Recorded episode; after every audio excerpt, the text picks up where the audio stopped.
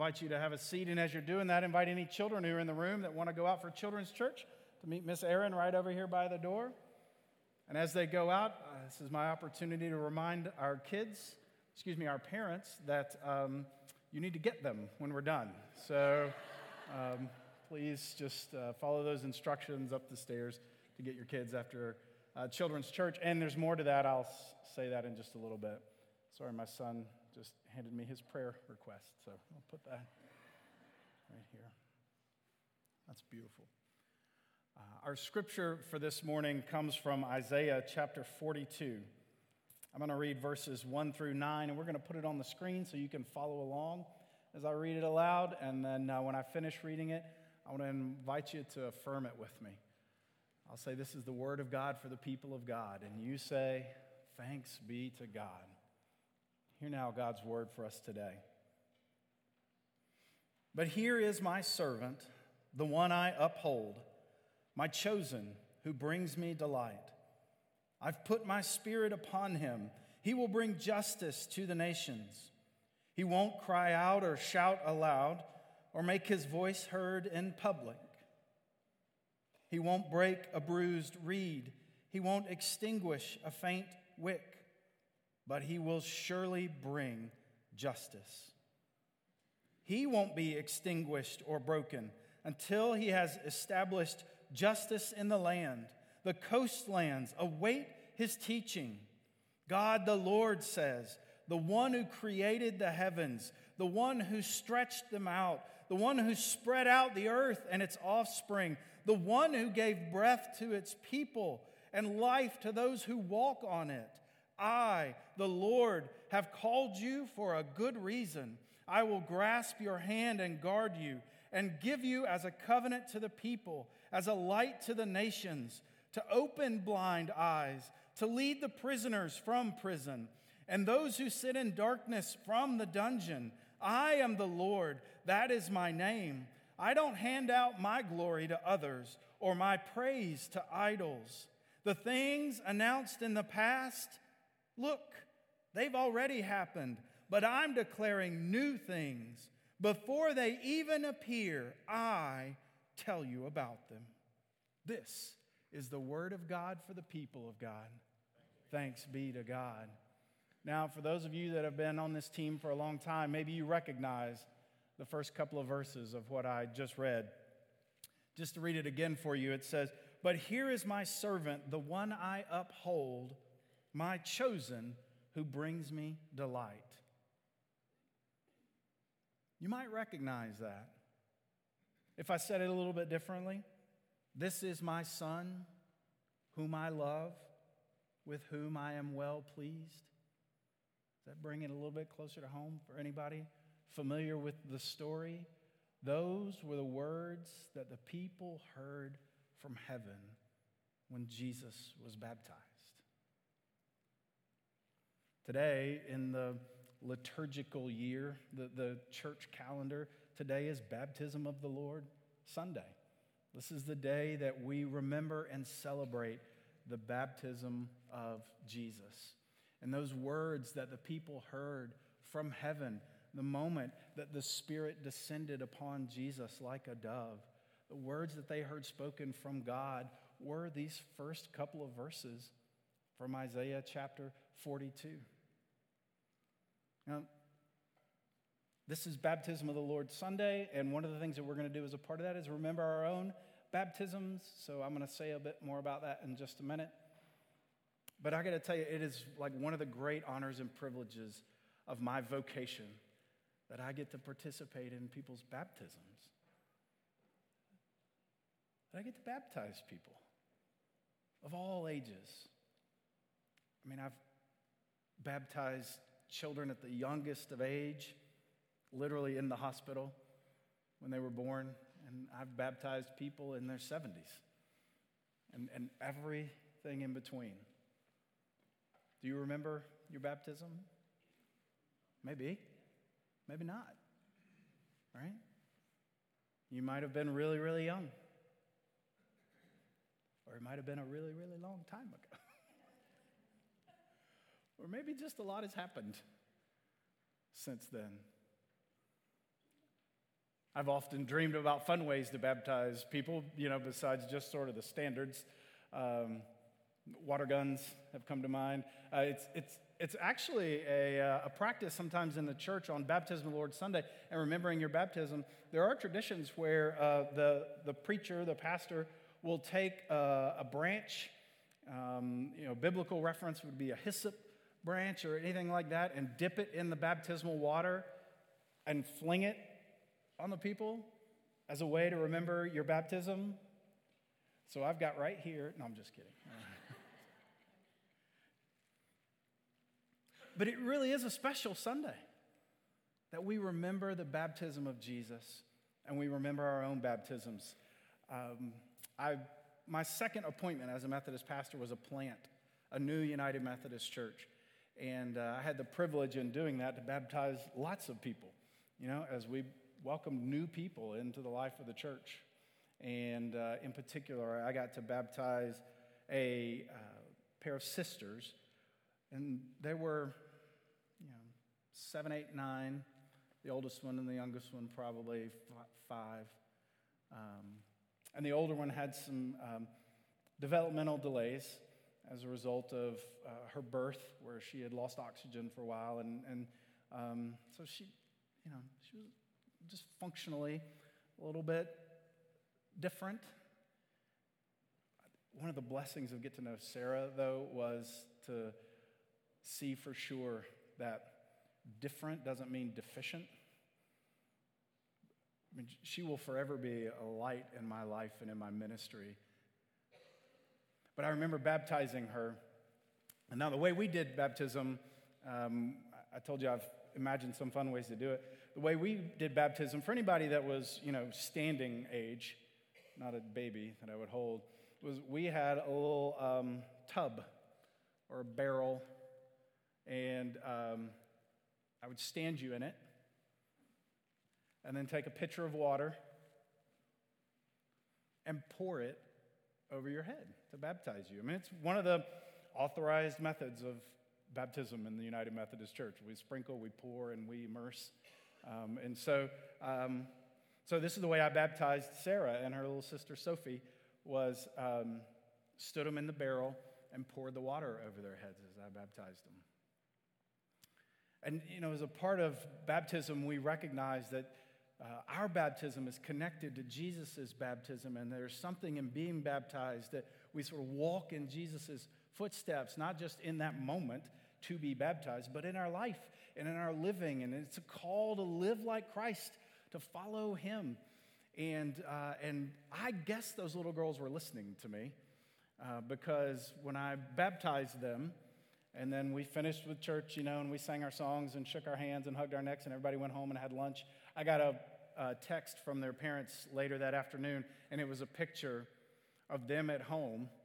And Sarah had convinced her younger sister, Sophie, to get in uh, the bathtub, and she got a pitcher of water, and she baptized Sophie. like, I guess they'd enjoyed it so much and wanted to do, you know, what Jesus did, like Jesus did. So I have this, you know, picture that I'll forever have of Sarah taking it literally and, and baptizing her sister Sophie. Now, you know, some people could hear that story and see that and go, oh, no, no, wait a minute, that's, that's not proper. And wasn't done by the proper person in the proper way and time and so on. And, and you know, fine. um, and, and the truth is, in the United Methodist Church, we don't rebaptize, right? So once you're baptized, you're baptized. Because baptism is about what God is doing in you and in your life, not about a choice you've made or something you're doing, but it's about what God is doing. So, you know, they were playing at it. But what a beautiful image of this girl being so moved by the experience and by the call on her life to follow Jesus that she wanted to baptize her little sister. Anyway, it's a joy for me. I love to get to do stuff like that. Now, this particular uh, passage in Isaiah is um, sort of debated, if you will, amongst theologians, people who have too much time on their hands and you know spend a long time with the Bible and so like to argue about every little bit of it. Um, it's debated who it's written about, or even to, because it talks about this servant of the Lord. And so, you know, there, there's some people who interpret that, that at the time that it was written, at a time when Israel was in exile, the people of God had sort of been, had been defeated and dispersed and were feeling low, feeling lost, feeling unsettled, like all that they thought they were supposed to have and enjoy with God had been taken from them. That what this was about was somebody who was going to come and and appear and lead them and deliver them and bring justice. And, and even, you know, people now look back on history and go, well, were they writing about Cyrus who was going to become king and sort of restore the people of Israel? Then there's a perspective on it that it's not even just written about a person, but it's written about people. Maybe it's written about the nation of Israel, that they are going to be God's servant who will be raised up and, and bring justice into the world. God's people will do that. And there's some perspectives on this that it's even meant more broadly that it's about creation. It's about all of us, that, that all of us will be this servant of the Lord who will participate in the establishment of God's kingdom, of God's justice for all. And of course, then there's the interpretation that it's a prophecy about Jesus. That this passage in Isaiah was actually written looking ahead, foretelling the arrival of Jesus. In fact, Matthew thinks so much so that in Matthew 12, you'll see this passage quoted and talking about Jesus. And we recognize those first couple of verses from when Jesus was baptized.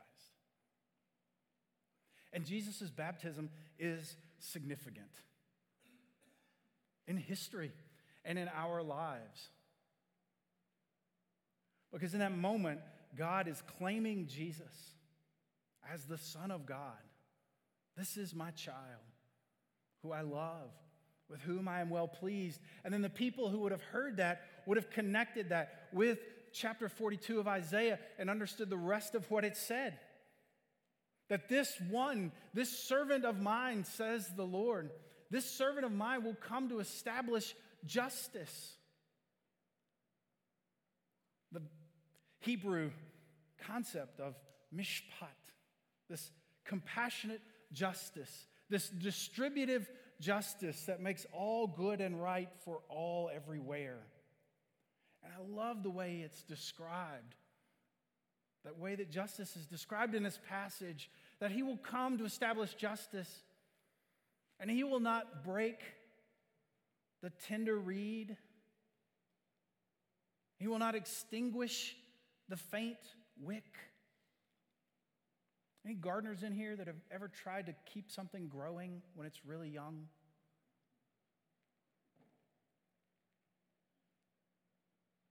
Or anybody in here ever lit a flame and needed to keep it lit? Just so small, maybe out in the cold I see the scouting leaders nodding their heads. Think about the tender care that you give to that brand new shoot of a plant or to that little faint flame that you need to keep alive. That's the image of God's justice for the world and for creation that is being established in the person of Jesus Christ and God naming Jesus as such upon his baptism.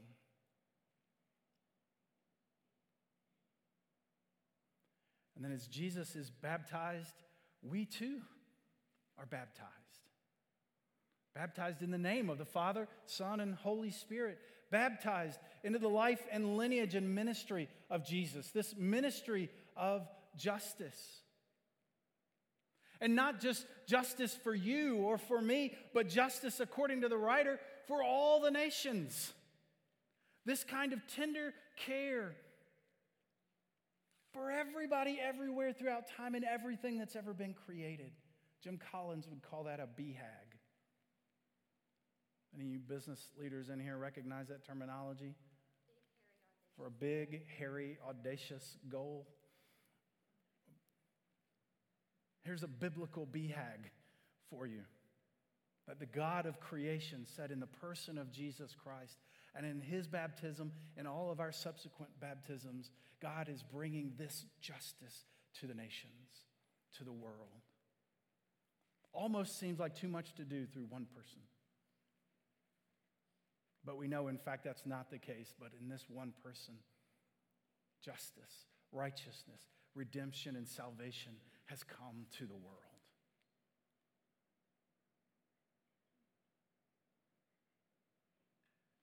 And it only gets more beautiful, though, because Jesus then says, This that God has given me, this is what God has named me for the world.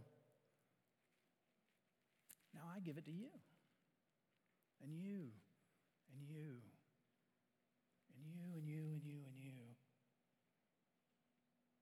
And in our baptism, we receive that. We receive that identity. We receive that calling, that claiming from God through Jesus that we are a part of this big, hairy, audacious goal to bring justice to the world.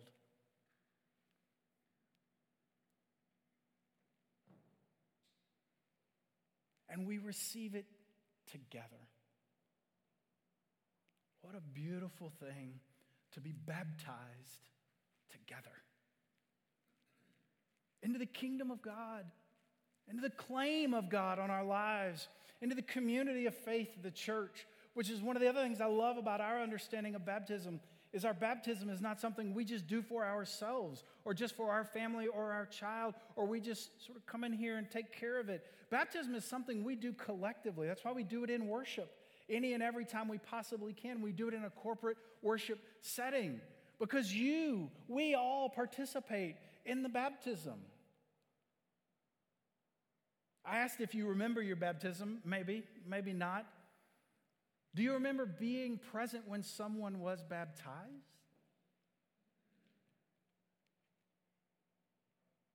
We have a unique view. We get to see them, right? And there's moments where you just see the faces, people's faces light up. I asked you if you remember somebody being baptized. All of your faces just lit up. It's a beautiful thing that we participate in together. The claiming by God of our lives. So this morning, we're going to remember our baptisms together. That's sort of our focus for the month of January, if you've picked up on it. We're going to be the church together. As Cameron mentioned, we're all worshiping together. Even though we've been a part of different worship services here in the past, we're all coming together to worship God together. We recognize that when we experience and participate in baptism, we're doing that together. And in this new year, in this new season,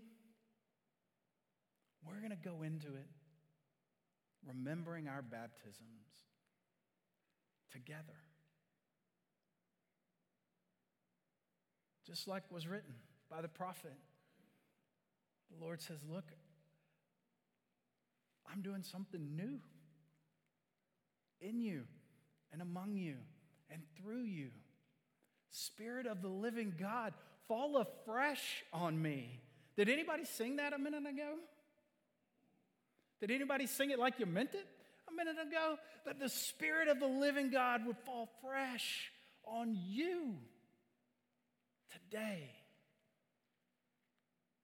The same Spirit of the living God that fell fresh on Jesus when God claimed Jesus as my child, who I love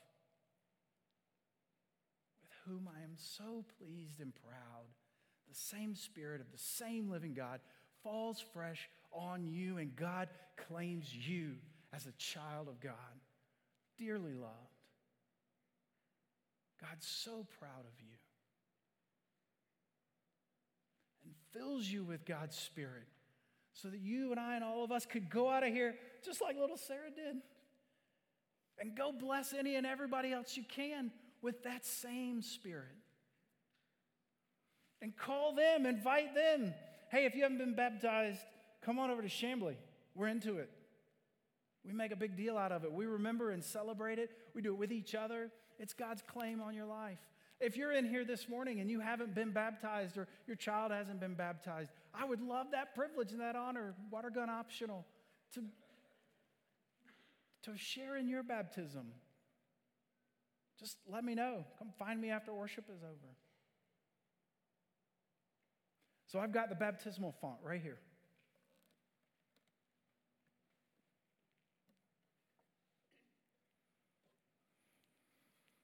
I'm going to invite you in just a little bit to come up as you want, when you're ready, if you want. Remember your baptism and touch the baptismal waters. If you haven't been baptized, just come check it out. You can see. And for the parents whose kids went out, I ask you to please remember to go get them after worship is over. Feel free to bring them back in here and let them also touch the waters of baptism. Remember their baptism or consider being baptized for themselves. You, you may remember what we say when we participate in baptism. We have baptismal vows. If parents are bringing a child, parents take these vows on behalf of their kids. If somebody is coming and they're of an age of consent to make that decision for themselves, then, then they take these vows. And if you were baptized as a child, these vows were renewed by you for you on your confirmation when you became a full member of the church. But as we prepare to remember our baptism, I want you to listen to him, please, again. Remember your baptism. Do you reject evil, wickedness, and repent of your sin? Do you accept the freedom and power God gives you to resist all evil, injustice, and oppression? Is Jesus Christ your Savior and Lord? And do you, together with the church, trust His grace with everything you have? Will you be loyal to the church and do everything you can to make it stronger? And will you participate in the life of this church with your prayers, your presence, your gifts, your service, and your witness? And then when someone is baptized, the congregation responds. As you're asked do you, as Christ's body, the church, reaffirm both your rejection of sin and your commitment to Christ? And will you nurture each other in the Christian faith and life and include the persons being baptized as you do? And then we pray this blessing over the water Eternal God, your mighty acts of salvation have been made known time and time again through water. From the moving of your spirit on the waters of creation to the deliverance of your people through the flood and through the Red Sea. In time you sent Jesus, nurtured in the water of a womb, baptized by John and anointed by your Spirit. He called his disciples to share in the baptism of his death and resurrection and to make disciples of all nations. Pour out your Holy Spirit to bless this water and those who receive it, to wash away their sin, clothe them in righteousness throughout their lives, that dying and being raised with Christ, they may share in his final victory through Jesus Christ our Lord. Amen.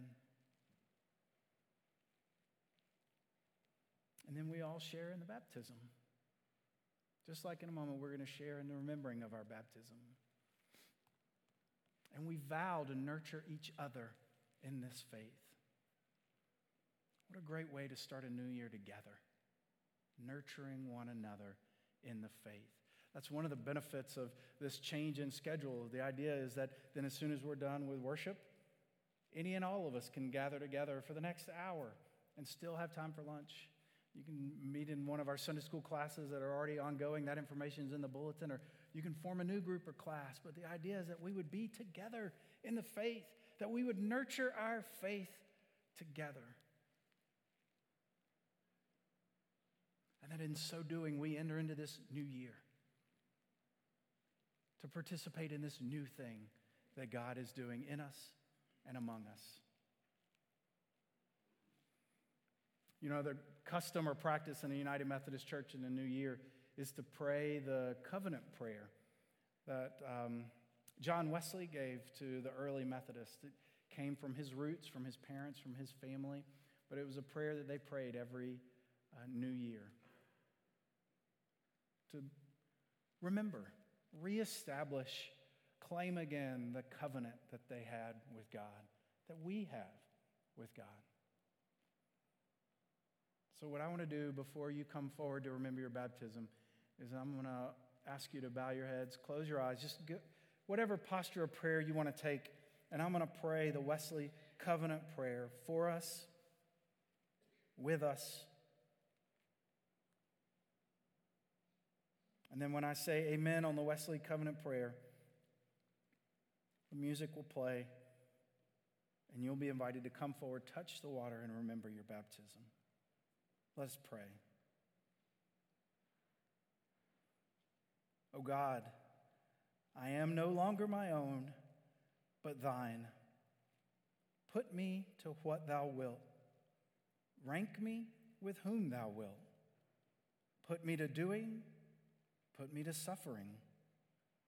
Let me be employed by thee or laid aside for thee, exalted for thee or brought low for thee. Let me be full, let me be empty. Let me have all things, let me have nothing. I freely and heartily yield all things to thy pleasure and disposal. And now, O glorious and blessed God, Father, Son, and Holy Spirit, thou art mine, and I am thine. So be it and the covenant which I have made on earth, let it be ratified in heaven. Amen.